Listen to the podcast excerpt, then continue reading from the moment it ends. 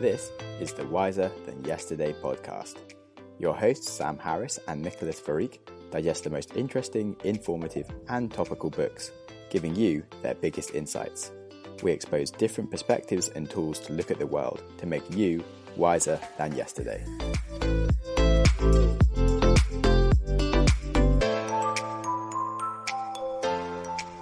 Hi, this is Nico, giving you a short introduction into this episode. This episode is our entry into the literature on racism, anti racism, and white fragility. What you will hear now is an unabridged version of the recording Sam and I did after we finished our first book in this series, called Why I No Longer Talk to White People About Race. I'm recording this introduction after editing the episode and after doing a lot more research. In hindsight, it is clear to us that we still have a lot to learn about issues surrounding racism, and that some of our opinions and remarks are ignorant and frankly racist. That being said, we are on a journey to learn more about this profoundly complex issue and hope to make improvements with every book we read. We're happy to share our struggles with you and hope you can learn from them as well. Please enjoy. Hello, everyone, and welcome to the Wiser Than Yesterday podcast. My name is Nico, and as usual, I'm joined by my co host Sam. And in this episode, we're starting uh, a series on a topic that is very much important right now and very much on top of everyone's minds, and it is racism. So, Sam and I read the book Why I No Longer Talk to White People About Race, written by Reni Eddo-Lodge. And it's, it's, a, it's a heavy book and it's an interesting book. How are you doing, Sam? I'm doing great. It's, it's, uh, it's been really fascinating to get much deeper into this.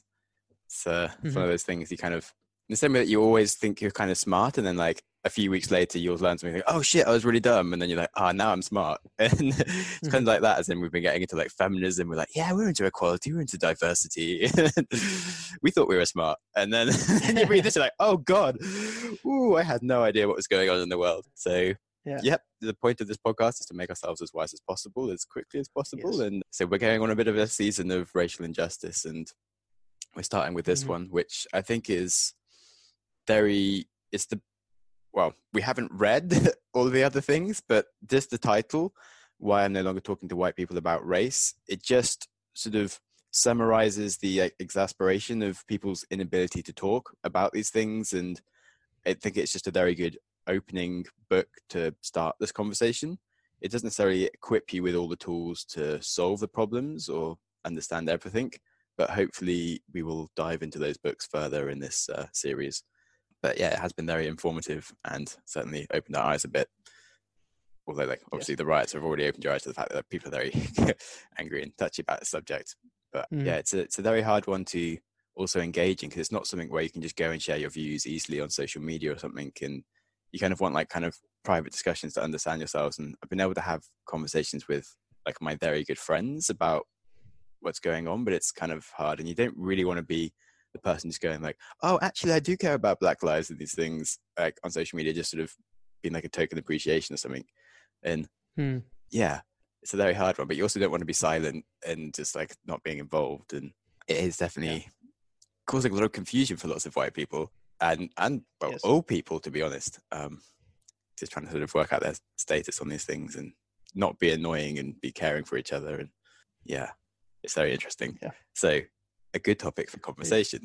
Absolutely. And as ironic as it is, as two white people, white men mm. talking about this, I think we are quite open minded. And I must say, you said like it's confusing. And I would say that that's probably the best words to describe my feeling now because it's, I found it so difficult to ha- wrap my head around and to, to like boil it down to the essence and to find solutions. And it's, it's been really tough. Mm. So yeah, do you want to give uh, the listeners a short summary of the book? Yeah. So the book goes into initially like the introduction sort of revisits her blog post, which sparked off the whole book, where she wrote not a long blog post just about why she's no longer talking to white people about race because she just sort of gave up. She was trying to sort of move things forwards on like racial discrimination and things, and just got the same reaction of people kind of rolling their eyes and being like, "Oh, this crazy black lady just trying to talk about race. There's no problems. It's fine." And people just weren't really giving her the time of day and things, and it's just she just found it very annoying and made her feel like sort of shame and sort of frustrated. And so she kind of talks about like those feelings that she had, and it, it really does sort of open your mind to the problems that people face when they realize that they kind of do have more of a problem, but they don't want to come across annoying and talk about these things and um, trying to be more sensitive and empathetic as a person. And so that was an interesting start. And then she kind of goes into how she actually got so interested in race and the background. It's a very UK centric book. So she went to university and she she didn't really look a lot into these things. She hadn't really been outside of London a lot, and she took a module on slavery, and she just sort of found out like how baked in slavery is like part of the history of the UK is, and like one of the reasons why we are such a successful nation is the fact that we kind of exploited Africa in a massive way, and we had the basically the um, the whole triangle of trade from we'd be sending stuff to Africa, we'd then put a load of slaves onto our ships and take them across to America, and then load up on like sugar and so basically yeah the whole slave trade sort of first started from the UK and the expansion into America, which um was sort of awful. And yeah, she started going around parts of the UK to sort of see the historic sites in Liverpool and Bristol and sort of see how these slave ports all started and things. And she just kind of was a bit baffled that she kind of was in this country that had exploited so many of like the people that she came from.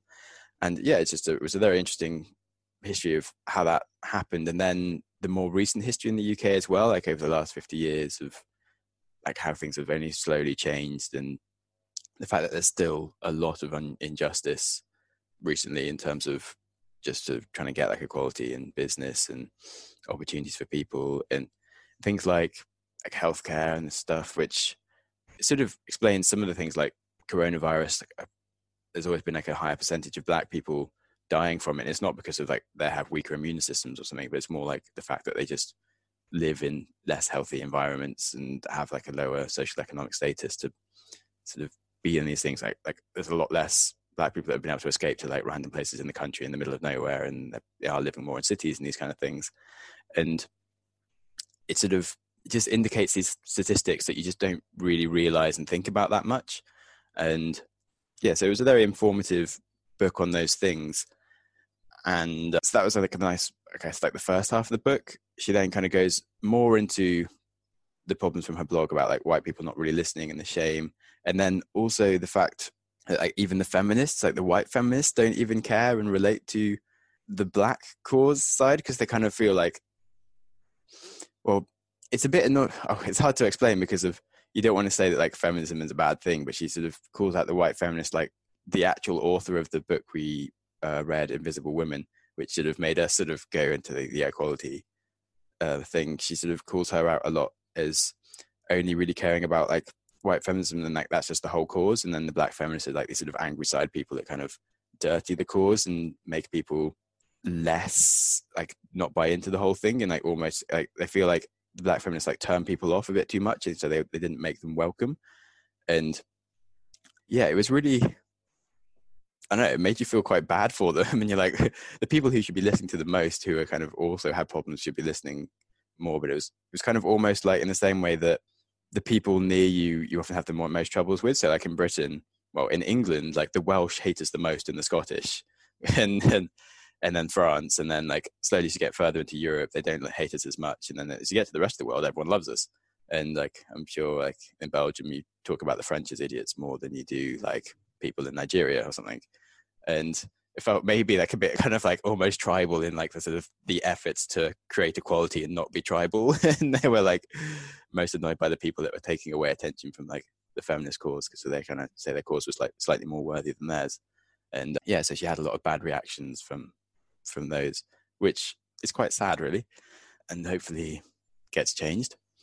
And um there she then makes a case for positive discrimination just because of change just isn't happening enough by people saying we're not going to be racist. We're going to like accept any cv and like read whatever it is and these kind of things. Like it doesn't change the fact that if all well if most businesses and like people of power are white they just naturally know a lot more white people and they're more likely to be able to present opportunities to people who are white. And whatever you do in terms of not being racist with your policies it's still the fact that like you just get on with people that you know better and you're more likely to give them a job or like all of these things even if you're not trying to like push the other people down and that we actually need to have positive discrimination just to make more opportunities for people of other races happen just by putting them in positions of power where they can actually relate to other people and make things more even and diverse. And the fact that diversity is really useful. So that for me was the main summarization of the book. Nice. Cool. um, to your last point, I found it very interesting, and we, we can dive immediately into it with uh, like asking the tough questions. But mm. what's your view on like are humans born to be racist? Like, is it normal for a human to be racist or not? What's your view on that?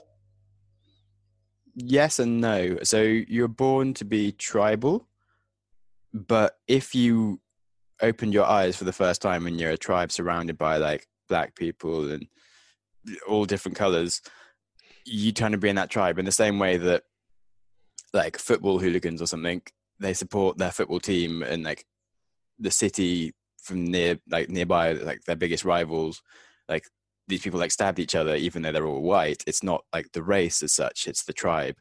So mm. I think you are evolved to be tribal just naturally because if you sort of you're designed to like want to make the survival of your genes happen. And if people are going to come in and like steal your wives and stuff from other tribes and talk different languages, you kind of you're naturally ingrained to kind of be a bit more hesitant of them. Mm. So yeah, if you go to school where there's like lots of different colors and these things, and you kind of, I think the kids these days are much less racist ingrained to them just because there, there are more people around them and they are on the internet and seeing different people in movies and these things. But it's still like such a major problem because most leading roles are like white people and and male and trying to get a lot more of the conversations and stuff that you get exposed to being more diverse just to make the world seem more diverse to you. But it's obviously much more diverse than it was like 40 years ago or something but not enough. Mm. so yeah anyway back to the original question. Yes and no in, in that sense. Yep. And I, i'm well we've discussed this in the podcast quite a lot and we've also read books that talk about um, how humans evolved like hundreds of thousands of years ago and how mm. natural selection has made us in a certain way and i actually am of the belief that humans are designed to be xenophobic yeah so we're supposed to be scared of people we don't know mm. and i think that the problem is that like in, in in ancient history we were never exposed to people who had like significantly other skin color yeah yeah and so we're not used to that and i think in the same way that we're not used to eating that many grains and stuff mm. like it's I think there there could be uh, a case made where people have been naturally designed to be racist or afraid of people that don't yeah, have yeah. the same well, skin. I mean, if you prefer... think about it, it sort of makes sense. As in, when the white people arrived in Africa, it would have made a lot of sense for the black people to be very scared of us because we weren't mm-hmm. very nice, and mm-hmm, mm-hmm. it's just a pity that we weren't very wise scientifically back then, and you and the way people kind of thought of black people is almost like a different species, as like a sub-level thing and mm-hmm, mm-hmm. it's yeah And if you go back to when we are talking about all these philosophers from like two centuries ago well that's probably going to be in the next season actually but like we've read a lot of philosophy books and it's interesting like we are very against the more recent sort of racist things but then like all of the ancient rulers from like 2000 years ago were completely racist all of their slaves were black and these mm. things and we don't really think about that so much because it's like so much longer ago. We kind of forgive them, whereas we um, are not so forgiving about more recent things in like the last few hundred years. Mm-hmm.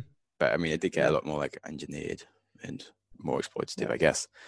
Anyway, I think it's it's an yeah. I think the question like is racist nat- is being racist normal or natural? I think it's an important discussion to be had. But mm. I think in this case, when you're talking about about Britain, for example, it's not going to lead to any solutions because I think if you pull it through and you're saying, okay, people are inherently racist, it's it's a call against and multiculturalism. Yeah. More and more people are saying that multiculturalism isn't a good thing, uh, just because like people differ and people prefer like people that are the same, and will always have some kind of fear of the unknown where they see people that mm. they don't like that have different culture because we're talking about skin color but i think this the same could be said about people that dress differently you know yeah definitely um, people just naturally go for their crowd yeah, it's a difficult conversation to be had. But anyway, I think it's it's in this case, like if you look at the US or Britain, I think it's an unfair discussion to be had because there are different um, pe- people of different skill colors are in those countries. They're there, um, and most of them are not there as a result of their own choice. As in, if a country decides to take slaves to their own country to work for them, mm. and these slaves are there, it's an unfair conversation to start saying, yeah, we're naturally racist. It's extremely unfair to, to do that. See what I mean? No, I don't see what you mean. what? you could have a conversation. I'm not saying it's it's ethically or morally correct, but you could have a have a conversation about people coming to your country yeah. and saying, okay, I don't want people other people with different skins, uh, different skin in my country, mm. because like people with different skin always ha- will have some tension. Like yeah. humans are naturally racist. That's what you mean. I feel you can have that discussion at that point. However, if you as a people decide to to take slaves to your own country, and those slaves become part of your country because slavery is abolished then I feel that discussion goes out of the window. You cannot like you can have the discussion, but you like you need to find a different solution. And I think that's that's one of the the things that that we should be talking about in countries well everywhere because I don't think there's one Western country that hasn't been involved in, in any slave trade mm. stuff. Okay, yeah, I get what you mean in terms of let's say Iceland doesn't have any black people or they could say let's not and let anyone here because of like they won't like us as much and we won't like them as much and it'll mm-hmm. just lead to like negative things. I think it's like, yeah, it's a terrible thing to be saying and, and not a good idea, but I can see why someone might think that would be a logical solution. Yes, good. These types of discussions, I, I'm glad you're like open minded about it, but because one of the reasons I've had a very tough time thinking about or wrapping my head about racism and the issue, the underlying issues and the possible solutions is because I usually try and, and, and think about these in discussions. So I find people that mm. have like and just talk about it. But I found it so difficult to have a, a constructive uh, discussion about this. Also, because I have the bad habit of playing the advocate of the devil yeah, in yeah. discussions. Yeah. So I'll take like I'll take like the different standpoint from the one I really have and just try and defend it, see how people react, just to learn from it. Yeah. Racism is such an emotional issue that I haven't had a, a, decent conversation where two viewpoints were being discussed openly without things getting heated um, and people saying like you can't talk about yeah, that yeah. or uh, that's just racist that's saying that, etc. One of the problems is the inability to really like have proper long discussions because like humans are evolved to move away from like feelings of discomfort and trying to talk about this is very discomforting and we kind of just immediately kind of go into like easier things to talk about and you can't really kind of have like an engaging long conversation just by accident. You have to be like okay we're having an hour discussion on this or something you have to frame it straight away. Mm. you can't like just sort of mm. bring it up to the dinner table. Oh by the way i think we might all be quite racist. Like, oh yes well anyway pass the turkey. And you're like oh great. It's true. Do you consider yourself to be a racist? Well of course not but have i actively been anti-racist. I don't think so either. I mean, mm. like I had black girlfriend when I was like five, so it's not like skin color was a thing for me as such. But mm. since then, I haven't had any black girlfriends because I don't engage with a lot of people who are of different colors when I'm here in England as such. Certainly mm. in London, but yeah, I yeah, I just feel like I probably could have given more opportunities for other people if I had been able to, but it's, yeah, it's, it's very confusing. Mm-hmm. Really. yes, you're echoing my my sentiment mm. because I actually I think I think that people would be able to make a case about me being racist. Yeah, I'm actually pretty sure that if I would engage in an open conversation with with the author of uh, the book mm. um, that we just read, so uh, Reni Eddo-Lodge, I think I would say things that would be perceived by her to be racist, and, and I don't don't mean that in a negative way about her. So in the book, she uh, describes certain situations where she's speaking to someone. So you gave the example about the the the author of the book on feminism, Invisible mm. Women, is Carolina Criado Perez. Perez. Criado Perez, yeah. So she she talks about her, and so basically they have a conversation, and so and so the author of this book describes the conversation, and then I don't remember it by heart, but the way Carolina Criado Perez talks about racism versus feminism, I think at a certain point um, really agitates Reni. Mm. And so basically, she she sh- shuts down the conversation because she can't have it. And so when I re-listen to the the conversation that happened, I'm like trying to pinpoint where the racism was and why it was so wrong. And I have such difficulties really grasping it. Mm. It's it's it's it's quite often where I'm like, well, okay, I'm having difficulties seeing the racism in things people say, and I think in that way I'm racist because I'm I'm probably without knowing it so blessed by my white privilege you just sort of went around being like and then yeah i definitely guess in some ways i have been the same because I, I mean i spoke with i was went away with a few friends who are both girls, and um, they're really good friends of mine. And I've been listening to Invisible Women, and we spoke a lot about like equality and things. And one of those friends was black, and I literally don't remember her, or like even I can't even say it, But apparently, she said like, as I've then spoken to her now, and she sort of was a bit like slightly exasperated. The fact like I mean, I was trying to say the fact that like it's even worse for black people in these things, and I was like, mm. I did not even notice in the slightest that you mentioned that or anything. And like, really, mm. what, who, and and so like I'm sure she could have been more forceful about it, but you don't want to be forceful. But equally, yeah. I wasn't being empathetic to the extra things. I was just only like I like listen to the feminism thing. Just give me the lens to watch out for like men versus women. I didn't have the lens for and race part mm, as well for mm. like trying to find injustice in the world.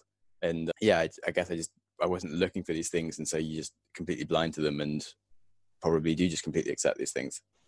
Mm-hmm. I mean, if it's like super obvious and someone sort of will serve me first in the queue and then, then will like shout at another guy like a horrible thing because if he's like a different color and tells him to go back or something, then yeah, like that would be obvious racism and I wouldn't accept that. Mm-hmm. But like mm-hmm.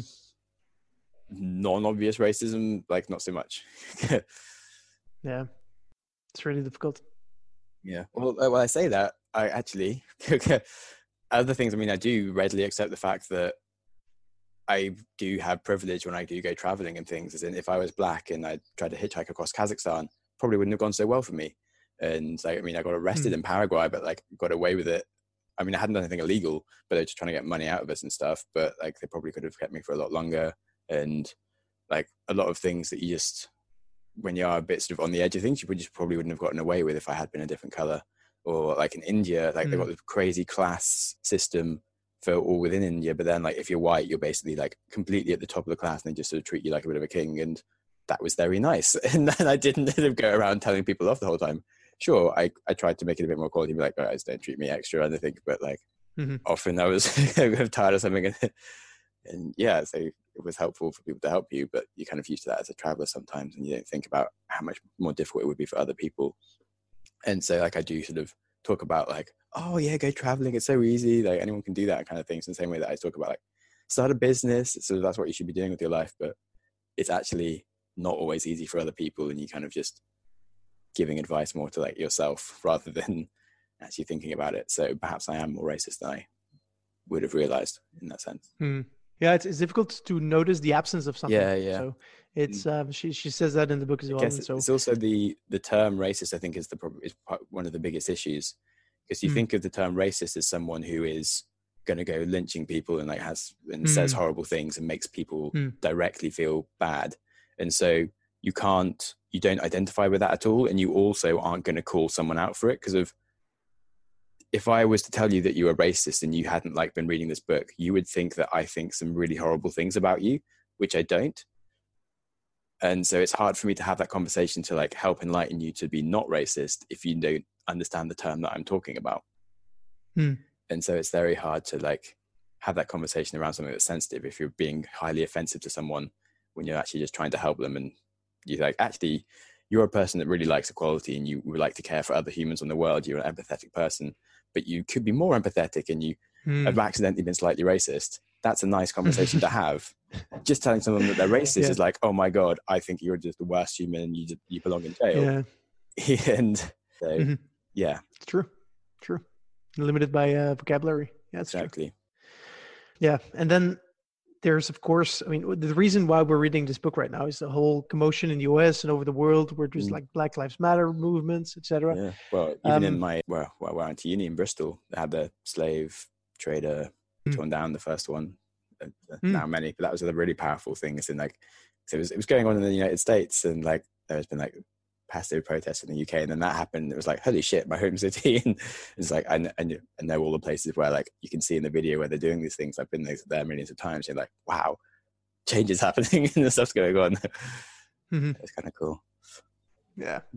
Here in Belgium, there's a big discussion because our second king, uh, mm. which is called Leopold II, was one of the top five uh, most murderous people in the world. So he was the sole ruler of Congo, um, so Central Africa. Yeah, and so he like basically took all of the resources from that land and used the people there as slaves and like did horrible things like kill. Well, basically, they estimate his killings around like 10 million people or twelve million Wow. people because of him. And so there's and so all the all the the money and the riches like came back to here. And so I live in Brussels and uh, like in a circle of one kilometer from me there are like huge beautiful well, beautiful buildings from that time built by the money from that Mm. uh, extortion of a whole country Yeah. and there's a lot of statues from him uh, that now people are definitely like there's the whole discussion about should we get rid of the statues Mm. so that's that's also like a difficult discussion then i haven't wrapped my head around it because on one point i can definitely see why you would remove the statues on the other hand i think ignoring our past isn't a good thing either like it it opens up the door yeah. to making the same mistakes so there's like people saying and i kind of feel the same way like we should just teach like educate people and perhaps next to the statues like put like uh, some some some board that says like okay this person did this this this and this and we should like this is i mean it's difficult i am Mm. it's yeah yeah, it's interesting to kind of observe people for what they were at the time and I think it makes sense. And like I read the biography of Alexander the Great, and it talks about him being like one of the most amazing humans, and he was just like super intelligent. Everyone loved him, and he could just like, get everyone on his side. And he was like the most successful general in history, and like he was only active for like ten years, but sort of took over like half of Europe and Africa, kind of thing. And it sort of just makes a quick sentence of being like, this is, is a bit of a pity that he only really put his um, mind towards war. And if he'd been born in a different time, he might have done something useful with his life. And Mm. And you can kind of celebrate someone for like, doing something of worthy and note at the time. But when it comes to slavery, it is sort of very much exploitation of people, which seems bad. But like, it's hard to kind of understand that like these people maybe weren't thought of as people, and you it's, we don't want to like identify with that as a thing. Whereas Mm. you can kind of look back at crazy religions and be like, oh well, that's cute, like the Egyptians or stuff, and then but we still have like religions going on, and it's a bit of a more confusing topic of what we think of as the way people thought that was clearly wrong versus what isn't wrong, and yeah Yeah. i think it opens up a, a, whole new conversation about like something i think harari pointed out in one of his books was there is no such thing as basic human rights Mm.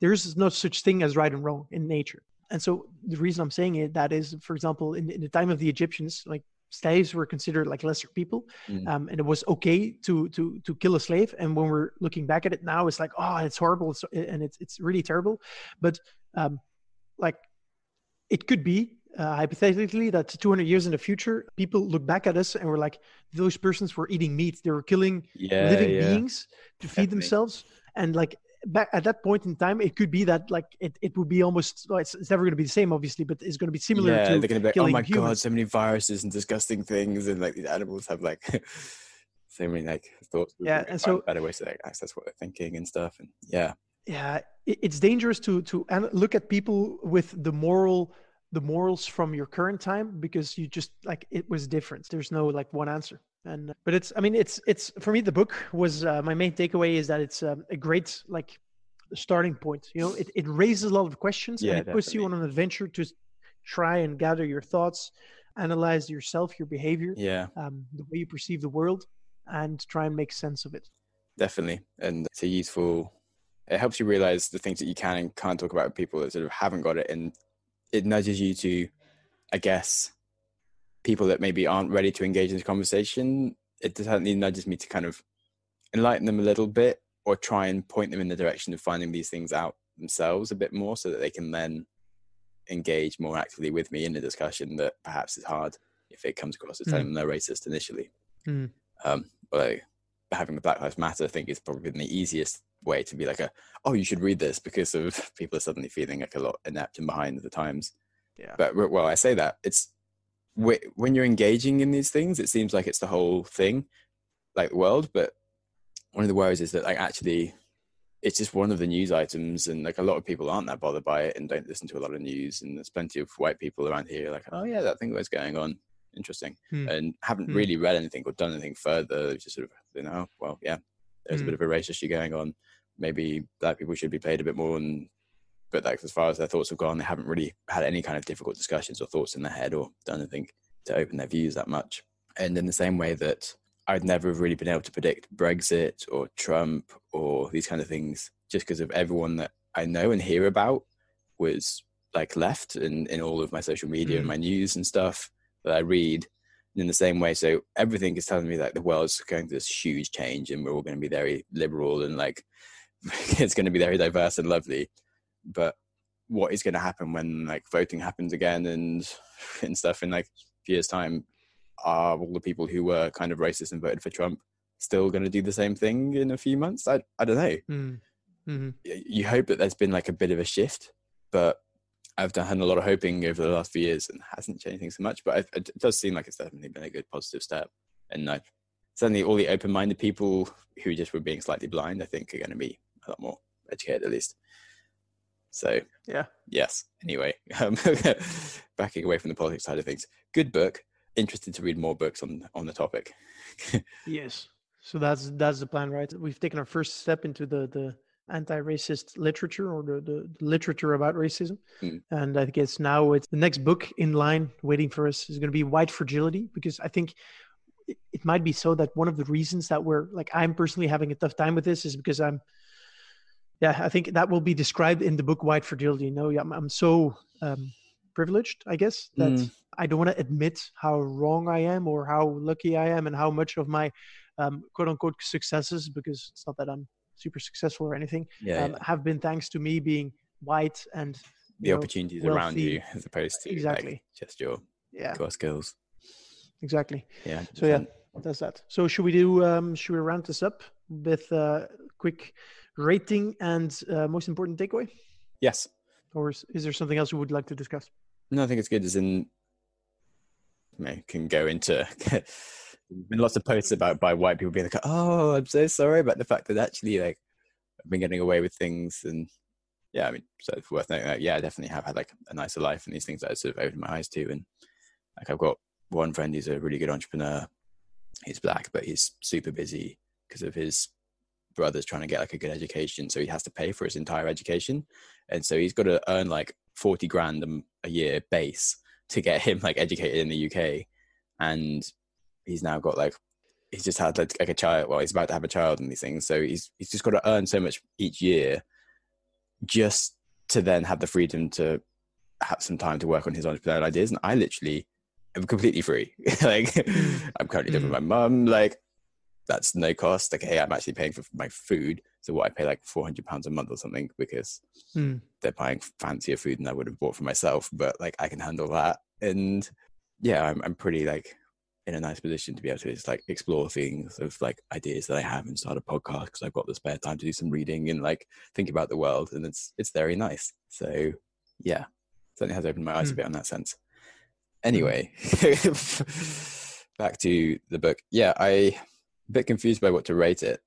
I guess in terms of it's opened my eyes a lot and really changed what I think and it was very readable. So in that sense, I guess like nine. I feel like it could have been better in many ways if terms of some of the things that she sort of goes through. But maybe no, I'm going to go with nine. Actually, it was great. Whatever. mm-hmm. All right, very good. And the uh, main takeaway: humans are very good at fooling themselves, and much to like the elephant in the brain book that we started this whole podcast with. Of you kind of you always think that you're in a good point in terms of like you lie to yourself of like yeah I was reading this book and I understood all of it, or yeah, I'm not a racist, or yeah, I'm really hmm. smart. Mm. I've learned from like the last 20 years. There's not much else to learn now. I'm just gonna like go ahead with my life being like I am, and then like literally like next week you like realize that you've been an idiot, and yeah, it's just sort of pointed out how much of an idiot I still am and how much more there mm. is to hmm. learn, and mm-hmm. That race is very important, and being mm-hmm. mm-hmm. equal about these things and empathetic and listening to this stuff. That was like a big take home, but you know. it's good if that's like the big thing that I've learned, I guess. And this book was really useful, hence why I can still give it a 9 mm-hmm. All right. So from my point of view, I think uh, the book was extremely easy to listen to. Mm. So we, have been we've been delving into the the old philosophers, and this was a, a breath of fresh air in, compar- in, compared to those. So that was nice. And I think it if if the book like I still haven't really figured out what the purpose of the book is, like w- with what purpose the author wrote it. But if its purpose was to confuse me enough so that wanna, that I want to like get unconfused and we'll delve deeper yeah. into this subject matter. I think it did a pretty good job. So because uh, that's what we're gonna do, and so I'm gonna give it a, a, a seven because um, it didn't really change the way I view the world as such. But I think it's it's a really great start to an adventure that I, am sure will make us as wise as wiser and uh, perhaps more useful as human beings. So for next episode, we're going to be reading White Fragility, and hopefully we'll have uh, like a start to an answer to some of the questions that we have going on in our minds right now. So um, until then, cheers. Thank you for listening to our podcast. As you know, we are doing this to try and help you get smarter. Well, I have another project for podcast listeners just like you who want to be smart. Nico and I learned so much from reading the same things together and discussing them and I wanted there to be a tool that made it easy for anyone to listen to the same podcasts and books together with their friends. So I'm building the app Syncify, which does just that. It connects you with your friends in the app, listen to the same things at the same time, or create shared playlists and work through them at your own pace. You can share comments and highlights of your favorite bits, and become smarter by seeing what your friends think around the same content that you enjoy. As a bonus, it also helps with your mental health and reduces isolation. Personally, I hate publishing my life on social media, which I find all rather antisocial, and I don't go out of my way to phone a friend for no reason other than the fact I feel lonely. I do love doing things with other people, and having my friends listen to the same things is, is really awesome. I mean, I used to speak to Nico like once a year before we started this book club together, and now we talk all the time because we're just doing something together. So do yourself a favor and sign up for the Syncify app at syncifyapp.com. And I really hope it helps. Thanks a lot for listening. If you enjoyed the show or learned anything new, be sure to share it with your friends. And I just can't tell you how great it is if you were to happen to leave a review on iTunes. These really do help quite a lot. If you have any questions or books that you'd like us to read, feel free to reach out to us through the website wiserpod.com or reach out to us on LinkedIn. And just keep loving and keep learning, and ideally, keep listening. Big love from Sam and Nico, and the Wiser Than Yesterday podcast.